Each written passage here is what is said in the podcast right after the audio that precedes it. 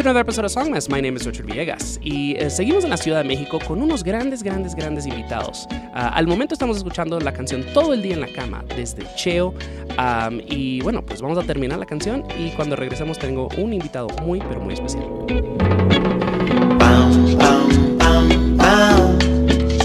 Todo el día en la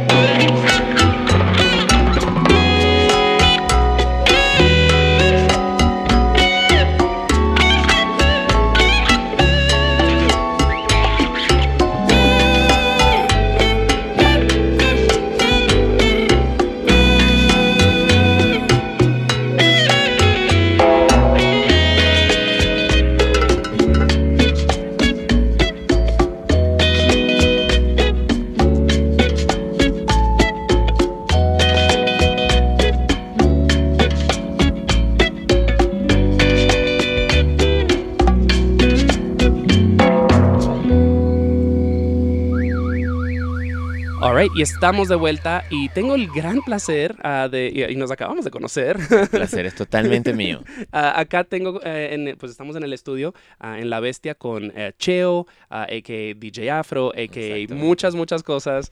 ¿Cómo estás? Era de los amigos misiles, puedes decirlo todo. No sí.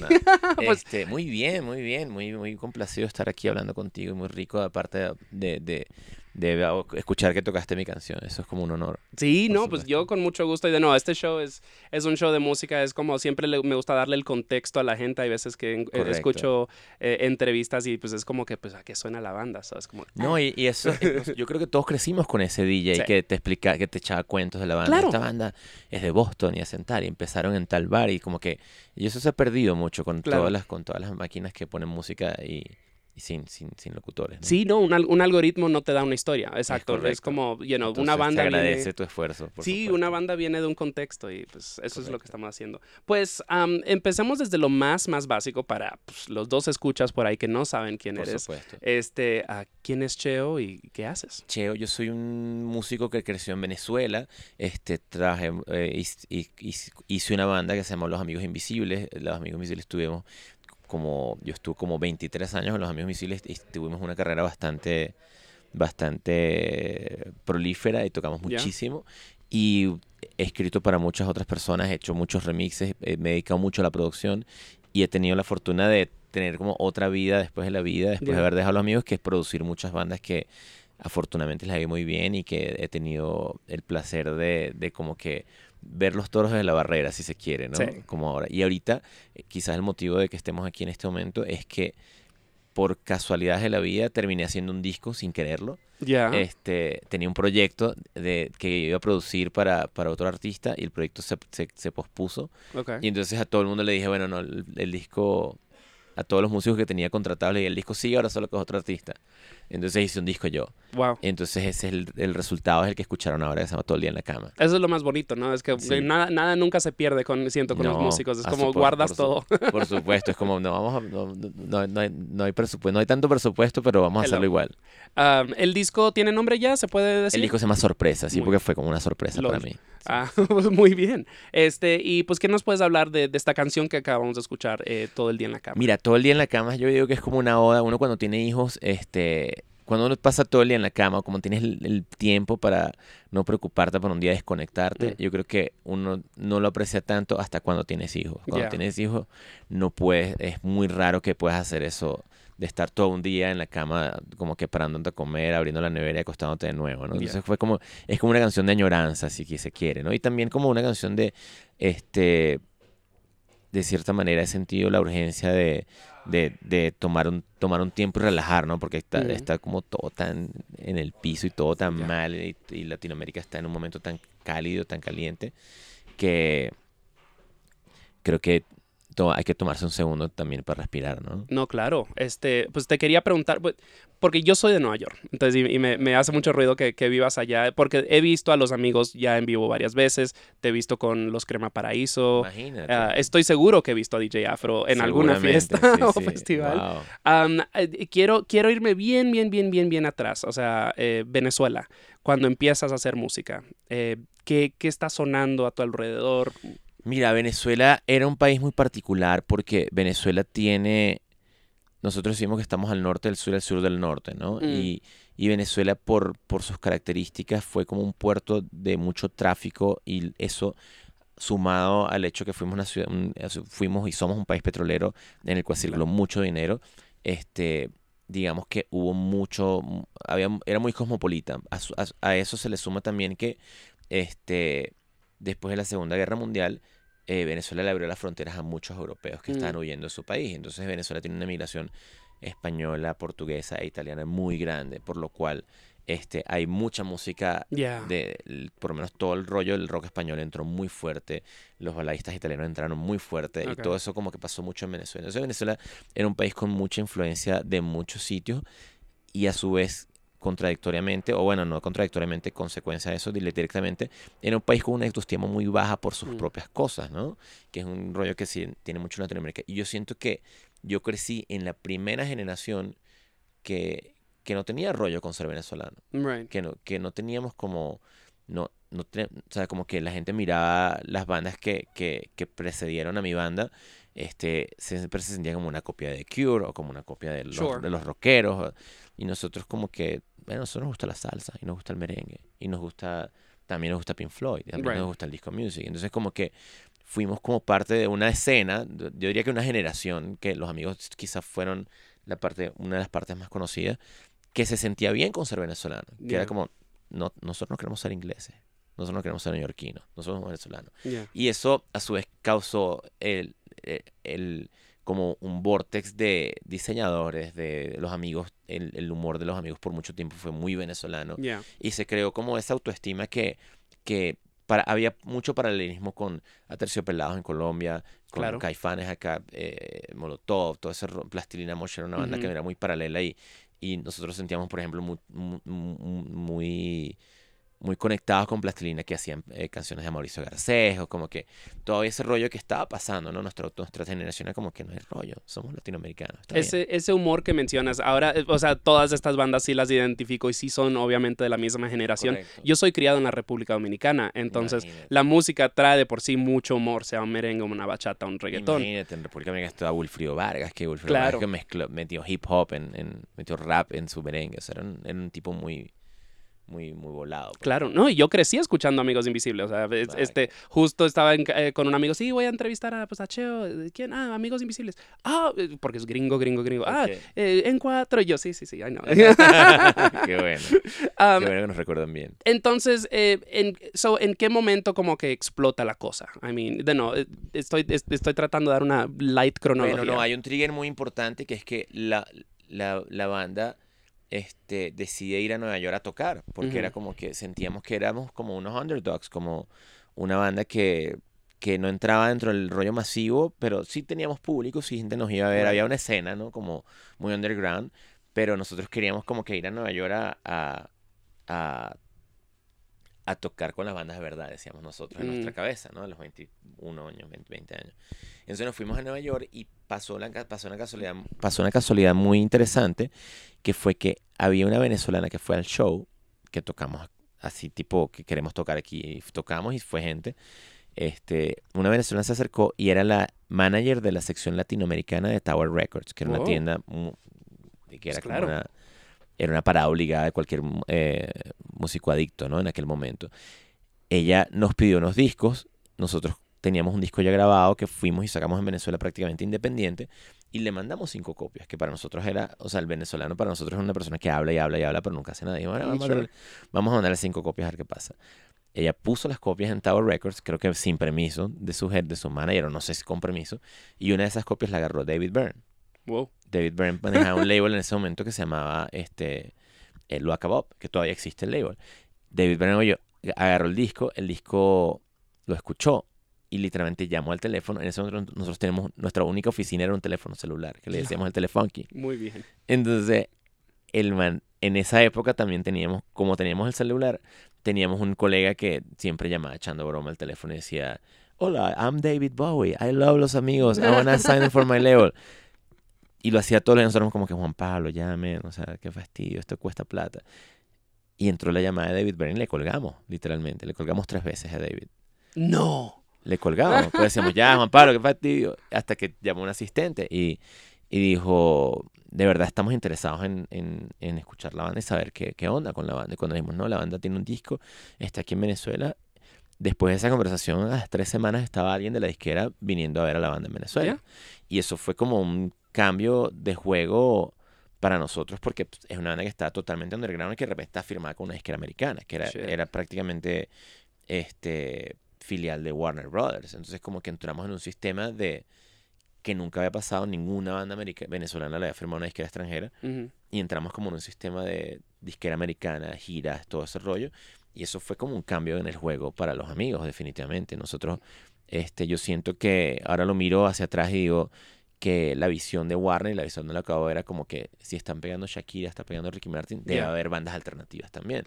Y en esa camada entramos nosotros, entró Plastilina, entró Molotov, Café Yeah. Tacuba, como que toda esa camada de, de, de cierta op- cierto optimismo que había bandas eh, hispanoamericanas que iban a, a- a cumplir ese rol Claro. de los alternativos, ¿no? No, y también la demográfica latina en Estados Unidos. Por uh, supuesto, justo en los cada día es 90 mejor, empezó a. Exacto, que lo que llaman el Latin Explosion. Exactly. Yeah. Eh, yeah, it's weird. Siempre es como, es un mito y lo que sea, pero es como, pues, pues sí, la demográfica estaba creciendo, you know? Sí, era, y estaba bien, o sea, como que ellos, eh, los amigos en- llegaron en un momento a Estados Unidos en el cual los americanos dicen que ya, ya estaba cool tener acento. Ya. Como que la, gente- la generación que, que creció en los 70 y en los 80 y los 90, en, en los, los 80 sobre todo en, en Estados Unidos, trataban de ocultar su acento. Y de repente, después de Ricky Martin Shakira y toda esta explosión, como que, ay, tiene acento, es exótico. Te- Significa que habla dos idiomas, ¿no? Se creó como, sobre una ventaja. Pues, eh, de no, o sea, podríamos pasar días. Sí, días sí, hablando de, de- de los amigos y, y todo lo que has hecho ah, con los amigos, am, que pues ya fue, creo que de- ya dejaste la banda, ¿correcto? Dejé la banda, sí. Yo creo que este, en un momento nos desconectamos y, y dejamos de ver las mismas cosas y como fue como un cambio de visión, ¿no? Y yo siento que no hubo ninguna pelea, no hubo novela. La gente pregunta, ¿pero cuál fue la novela? No, Ah. no, no hubo novela. Simplemente como que yo ya quería dormir en mi cama varios, varios días y- Sure. y, ver a mi hijo crecer y todo eso. Y, Después de veintitantos años, Ya. know, es como que pues está bien, you know. sí, total. pero pues has- eres, un, eres un músico súper prolífico. Gracias o sea, a Dios, sí. eh, de no, mencioné Cremas Paraíso, eh, crema, los Crema Paraíso. Este, justo estaba escuchando el disco que hiciste con Ulises Hagis, que salió el año pasado. Correcto, sí. Este, y de no, también tu trabajo como DJ Afro. Entonces, you know, ¿en qué momento empezaste como a, a perseguir tus propios, tus propios proyectos? Yo tuve eso, tuve como, gracias a uno de mis mentores, Thomas Cookman, me, me como que literalmente no me convenció de dejar la banda, pero me dijo, bueno, che, si vas a empezar otra carrera, Mm, tiene que ser ya, ¿no? O sea, no, no, no puedes ser más viejo. Right. Y entonces empecé como en esa onda, como, bueno, voy a empezar a escribir, tratar de redescubrirme, ¿no? Porque después de 23 años con una banda, ya yo no sabía quién era yo. Yo era Right. Cheo de los Amigos Invisibles. Entonces como que me tomó un tiempo también como que pensar y todo eso. Y empecé como que el- mi primer impulso fue, este, el primer trabajo que tuve después de los amigos fue hacer música para una película. Entonces hice como varias músicas para varios cineastas, hice muchos comerciales y empezó, la vida me, me, me llamó hacia empezar a producir. Como Ya. que bandas me empezaron a, a llamar y una de las, estas bandas fue Raguayana con los que estoy trabajando hoy, que, que ya voy a hacer su ter- el tercer disco con ellos. Entonces, fue Oh, como- wow. Fue Damn. como una banda que, que la primera vez fue como queremos que tú hagas el disco. Yo como bueno, pero yo no sé si yo soy el correcto. Yo no soy, yo no soy el productor de Shakira o soy el Right. productor pop. O sea, yo no garantizo ningún hit en radio. Y es como, no, no. Raguayana son mexicanos, Son ¿cierto? venezolanos. Ah, son venezolanos. Sí, Ok. están viviendo acá. Sé que vinieron recién y creo que to- mi, eh, tocaron. eh, Condesa, sí. y mi amiga Fer Casillas les, les abrió. Eh, correcto.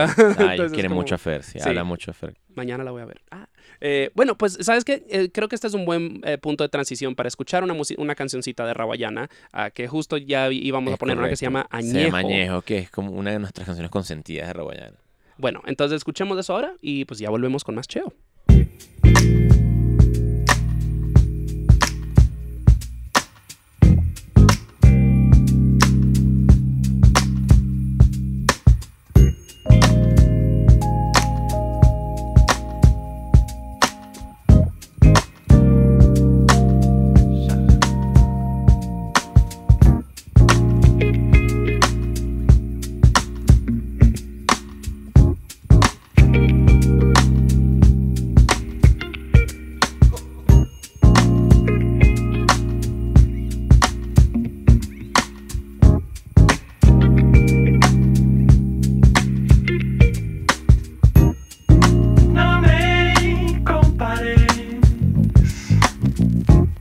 No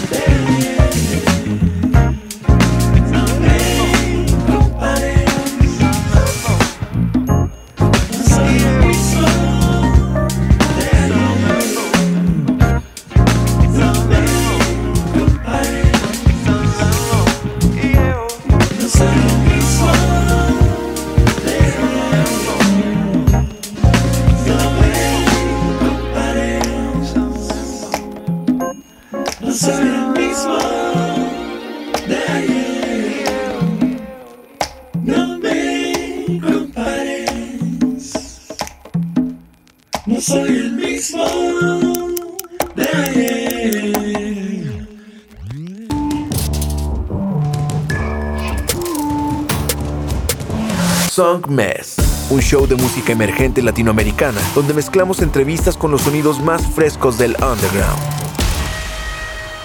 Su anfitrión, Richard Villegas, es un periodista musical contribuyendo a publicaciones como Remezcla, Rolling Stone y Bandcamp. Y con Song Mess, las conversaciones toman un giro más casual y personal, revelando el mundo interior de cada invitado. Song Mess está disponible en todas las plataformas digitales y lo puedes escuchar por Radio Nova Costa Rica todos los lunes y jueves a las 9 de la mañana. Song Mess.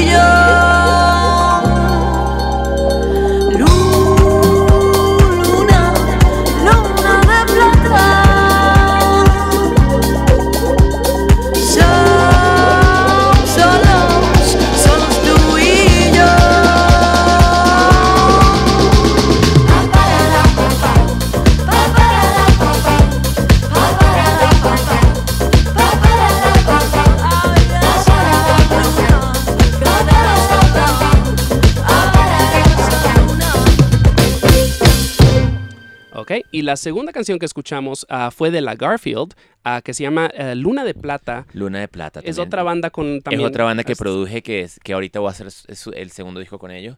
Es, son de Guadalajara y es como es, es una banda que, que le tengo muchísimo cariño porque son como nueve, no, recuerdo el número, pero son como siete, ocho morritos y todos se conocen desde la primaria. What?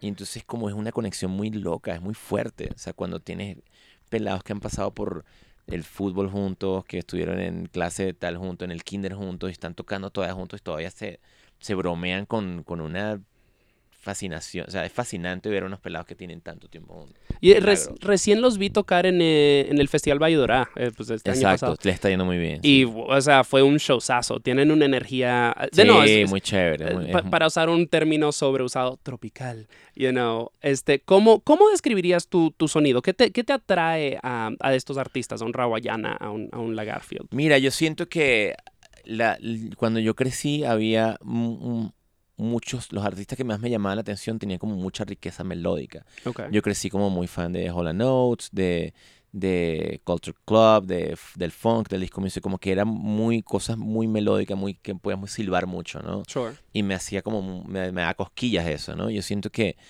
siento mucha, mucha fascinación por crear ese tipo de, de, de atmósferas o de pinturas donde hay muchos colores, ¿no? Y a la vez también como, o sea, mi, mi escuela y, y mi, mi fuerte siempre ha sido el dance music, ¿no? La música Claro. bailable. Yo sí, como DJ, como que mi primera aproximación con el estudio fue hacer remixes, ¿no? Y hacer mucho house. Y entonces como que por un lado está eso y por el otro lado está como que siempre tiene que funcionar una pista de baile. Mm. O sea, siempre tiene que tener como un ritmo sólido todo lo que yo hago. El disco con Ulises Hagis no es muy bailable. Para nada. digamos. Es como un, es como un, literalmente un, un, un despegue de lo que yo hacía, ¿no? Háblame acerca de explorar esa vertiente. Exacto. Ulises es un amigo muy querido y Ulises ha sido como un cheerleader mucho de lo que, de lo que yo hago como compositor. Y él como que, él, de las pocas personas, él es un compositor, cantautor, le dicen acá, ¿no? Ujú. Y, y él como que siempre ha visto dentro de lo que yo escribo como que un valor en las canciones más que en, las, en los ritmos y eso. Entonces siempre ha sido como, cheo, tienes que hacer una canción, tienes que cantar tú. Entonces, él fue como muy cheerleader con eso. Y con Ulises pasó particularmente, un día fue a Nueva York, este, nos vimos, somos muy amigos, y, y terminamos en una casa de una, en una casa de unos amigos. Y el grupo de amigos Ulises, que es muy distinto al mío, este, son de los que llegan a cualquier casa y agarran una guitarra y se ponen a cantar Mm. Que eso no, no, no ocurre en todos los grupos de amigos, pero bueno, ellos son todos músicos y como que se ponen a cantar y terminamos esa noche cantando canciones de los amigos con yo, con, yo cantando en la guitarra. Sí. Y, él, y él también me ayudaba y fue como, como literalmente los amigos están ahí tomando tragos, era como, deberían hacer un disco, esto está buenísimo. Y nosotros quedamos como que, wow, sí, deberíamos hacer un disco. Y yo le dije a Ulises como, me encantaría hacer un disco, pero no me encanta, no quiero hacer otro disco con, or- con orquesta, con grupos. O sea, Right. vamos a hacerlo minimalista, o sea, dos guitarras, dos voces. Y, y que el- la fuerza de las canciones esté sobre la composición. Ujú. Y eso fue como lo, lo que se hizo y fue como un, fue un reto, porque cuando, cuando una canción está floja, metes un solo trompeta y ya está. Y Ya, se, y ya, se- ya. se animó la canción, o metes un solo conga y se animó, ¿no? Y como, si son dos guitarras, tiene que ser bueno, o Ya. tiene que gustarnos por lo menos. Si no la mueves, no la mueves. Mean, Exacto. Um, sí, o sea, fue, fue muy interesante. Y de nuevo, es como, está está está súper cool, eh, pues, como dices, eh, cuando, cuando Ulises se junta con los amigos, porque sí, eh, estoy mu- soy muy familiar con esos, eh, Exacto, con con todos estos can- Con cantautores. esa cantadera, exacto. Ya, ya, ya, ya.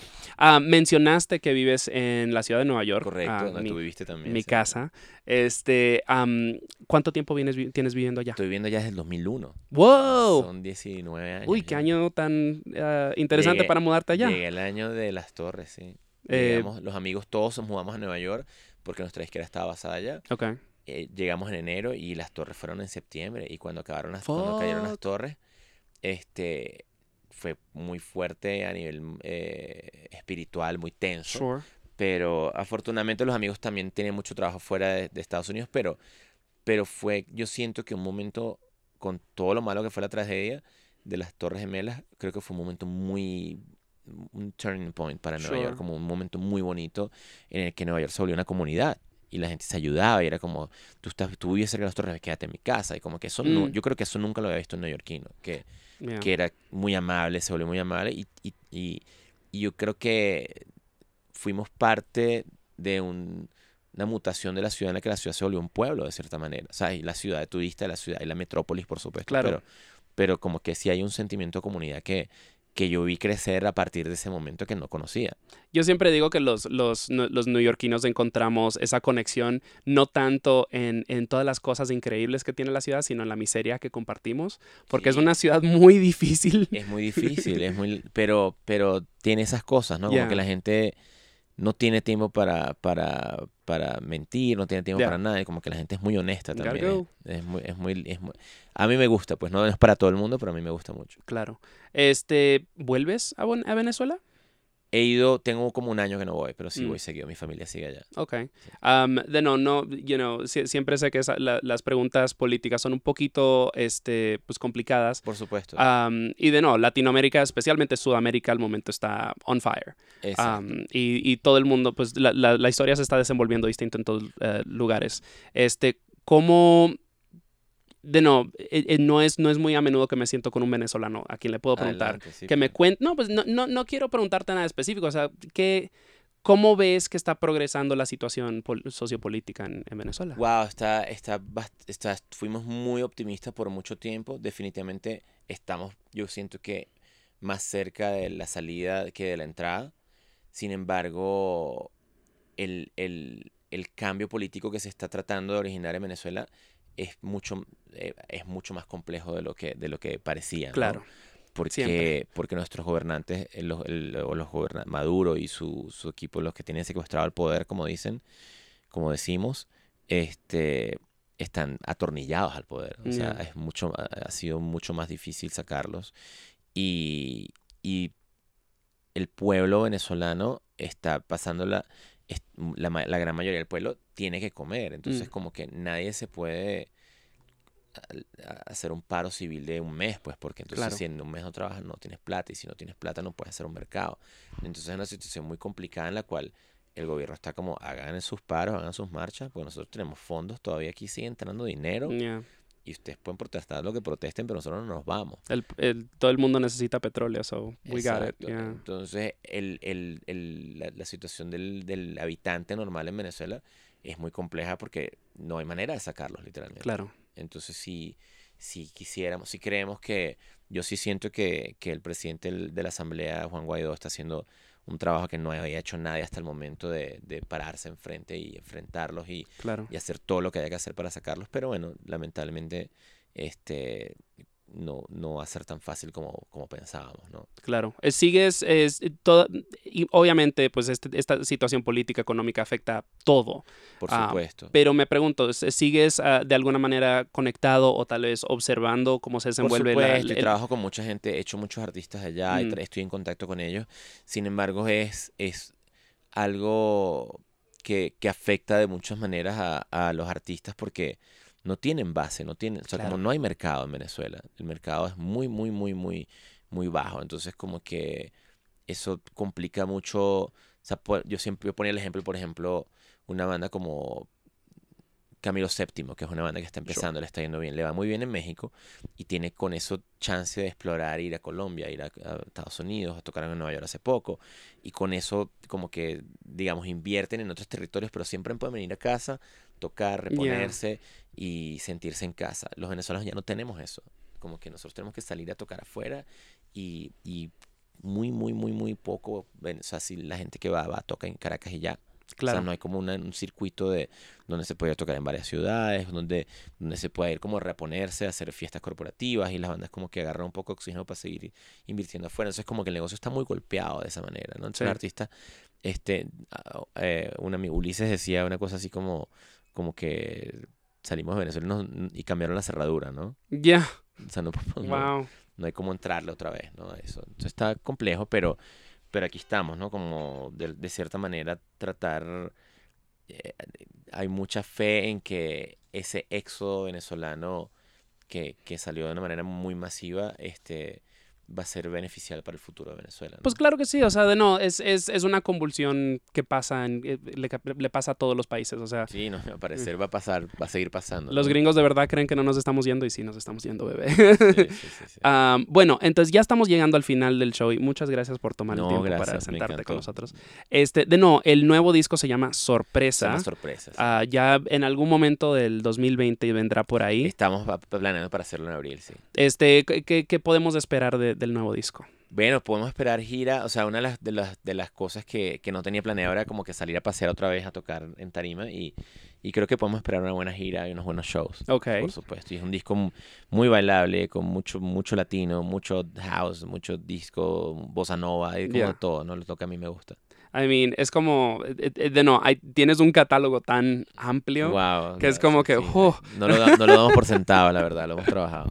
Este, bueno, para los escuchas en casa, ah, les puedes comentar este, dónde te pueden seguir en redes, dónde pueden escuchar tu música, comprarla. Sí, la- la- en Spotify se puede conseguir por Cheo, este, la, la Instagram que es el que más uso es Cheo Pardo, Facebook también es Cheo Pardo.